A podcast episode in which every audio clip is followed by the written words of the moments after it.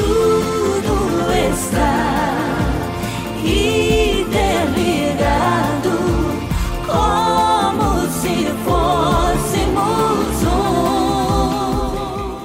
Sejam bem-vindos a mais uma acolhida espiritual. Acompanhe o podcast dessa semana. 13 de janeiro. A espiritualidade cristã nos mostra o caminho da vida. Espiritualidade é uma dimensão que ultrapassa toda e qualquer esfera da vida humana, seja a biológica, a psíquica ou a mental. Ela faz parte da essência do ser humano, de modo que não pertence a uma ou outra instituição religiosa. Sendo assim, os espaços religiosos podem fortalecer a espiritualidade quando não são tóxicos, isso é, quando estabelecem uma relação saudável entre os seres humanos. Contudo, é claro que a espiritualidade mais específica, como por exemplo a cristã, que está essencialmente fundamentada na proposta vivida por uma pessoa, Jesus de Nazaré, o Jesus Cristo, daí é que vem a expressão espiritualidade cristã. Trata-se, na verdade, de uma religiosidade que se baseia no processo de se fazer humano, pois a tradição cristã entende a espiritualidade que se fez na encarnação do Verbo ou da Palavra de Deus entre os seres humanos. Nessa encarnação do Verbo de Deus, para os cristãos, ocorre a inculturação da fé no meio humano e na história. Nesse aspecto, a exigência desse tipo de espiritualidade coloca-se no sentido de contribuir com uma constante experiência da relação com o outro.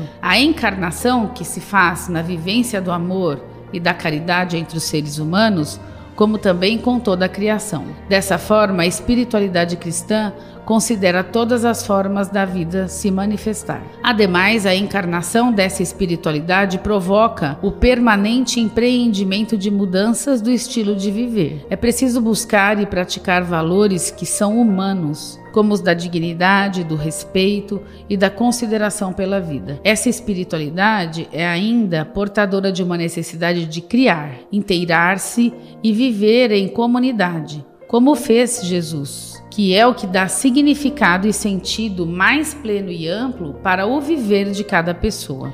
Isso porque uma espiritualidade encarnada exige das pessoas o movimento causado por uma inquietude oriunda da permanente busca pela construção de um mundo e de uma humanidade justos e solidários. Porém, ao mesmo tempo, vale lembrar que não é só de pão que vive o ser humano, mas de toda palavra que sai da boca de Deus. Portanto, a dignidade humana é o resultado de uma busca individual e coletiva. Por isso, é fundamental entender a liberdade também como construção social.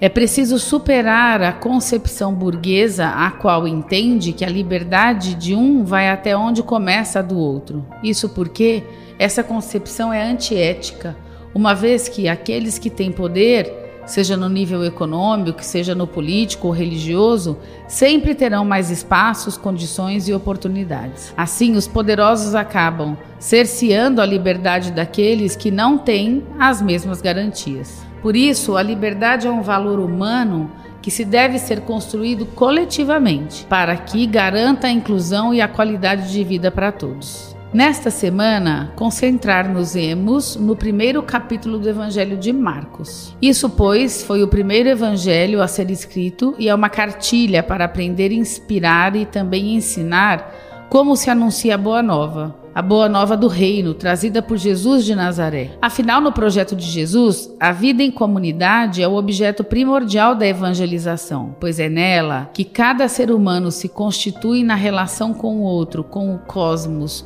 com o sagrado e se torna membro do corpo de filhos e filhas do mesmo Pai, ou filhos de Deus.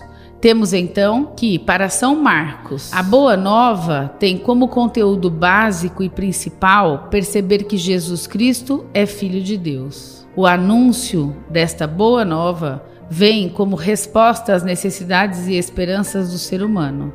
Deus responde ao clamor do povo por um Messias, o Salvador. Esse anúncio é feito e tornado real por pessoas concretas, como o batismo de João. Tem um momento primeiro de inauguração em que o céu se abre e uma voz diz: Este é o meu filho amado, Deus confirma a missão de Jesus como filho amado. E também há momentos de provação, pois Jesus é tentado no deserto e também lida com entraves normais da vida em comunidade. Além da exaltação de proclamação da eficácia construída no processo de um grupo, Jesus diz: O reino de Deus está próximo convertam-se e creiam na boa notícia. Tomar e olhar de perto o Evangelho de Marcos é aprender que a boa nova do reino quer realizar-se na vida de cada pessoa, que, porém, tem um objetivo final: a construção da verdadeira comunidade humana, de fé, de sustento e de apoio de uns para com os outros. Marcos começa o evangelho falando diretamente quem é Jesus. Por isso, já parte de sua missão não tem a preocupação com a narrativa sobre a infância de Jesus. É por isso que a espiritualidade cristã tem sua fundamentação no conhecimento de quem é Jesus e, consequentemente, no seguimento do seu evangelho.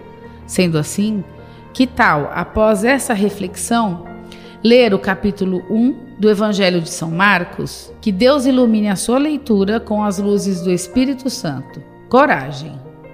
Essa foi a acolhida espiritual da SAEA. Para acompanhar outras, fique ligado nos nossos canais e redes sociais. Até a próxima semana.